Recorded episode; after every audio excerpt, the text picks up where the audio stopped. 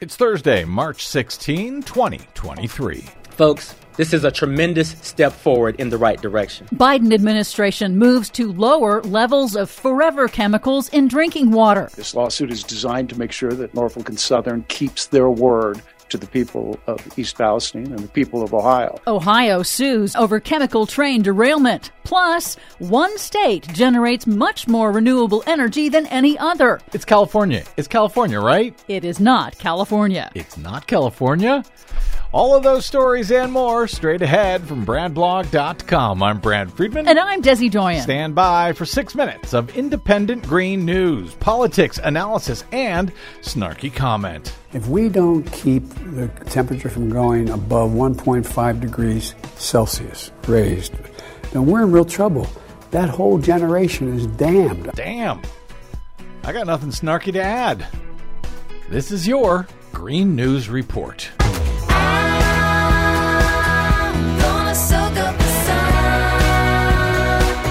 Okay, Desi Doyen, welcome to Generation Damned. What do you have for us today? Well, first up, February 2023 was the planet's fourth hottest February on record since global record keeping began in 1850. That's according to both NASA and NOAA. Rising global temperatures do have cascading consequences. In southeastern Africa, unrelenting tropical cyclone Freddy, the longest lasting tropical cyclone on record at nearly 40 days, has now killed more than 200 people across Malawi, Mozambique, and Madagascar, with hundreds more injured and scores still missing. Freddy has accumulated more energy over its journey across the Indian Ocean than an entire U.S. Atlantic hurricane season. And it's still spinning at this point? It does appear to be on its way out.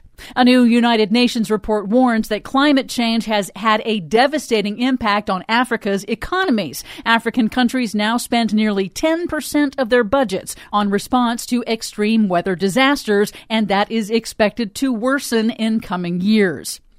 Unusually warm waters in the Atlantic Ocean have created the largest annual bloom of sargassum seaweed ever observed. That sounds nice. Is it? No, it is not.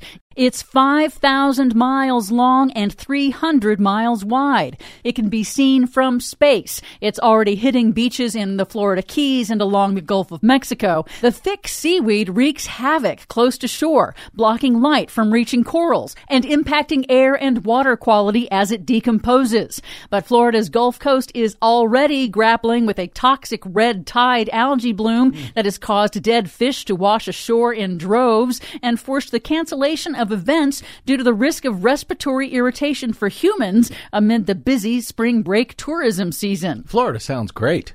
In the East Palestine, Ohio train derailment disaster, Ohio Republican Attorney General Dave Yost has filed a lawsuit against railroad company Norfolk Southern to ensure it pays for the cleanup and environmental damages. The suit seeks damages and civil penalties, alleging multiple violations of state and federal law in last month's train derailment that released toxic chemicals over the town. Among the things we note in the complaint are Norfolk and Southern's uh, escalating accident rate. It's up 80% over 10 years. At least 20 Norfolk and Southern derailments since 2015 have included chemical spills. Gosh, it's a shame the last Republican president did away with all those railroad regulations, isn't it? But some good news. Good. Biden administration EPA Administrator Michael Regan was in North Carolina this week proposing the first ever standards to limit notorious forever chemicals in drinking water. Known as PFAS for short, the synthetic chemicals are used in numerous industrial and consumer applications and are ubiquitous in water systems. PFAS chemicals linger in the environment and the human body and lead to serious health problems. Environmental groups welcomed the action, saying the standards will help reduce harm to people. But Dana Sargent of North Carolina's Cape Fear River Watch explained to a local news station that further action is necessary to address the source of PFAS pollution. This type of regulation does not hold polluters accountable. Um, it does put the burden on the community and the utilities to pay for upgrades, but these are the starts that need to happen. So this is an absolutely crucial step in this colossal fight.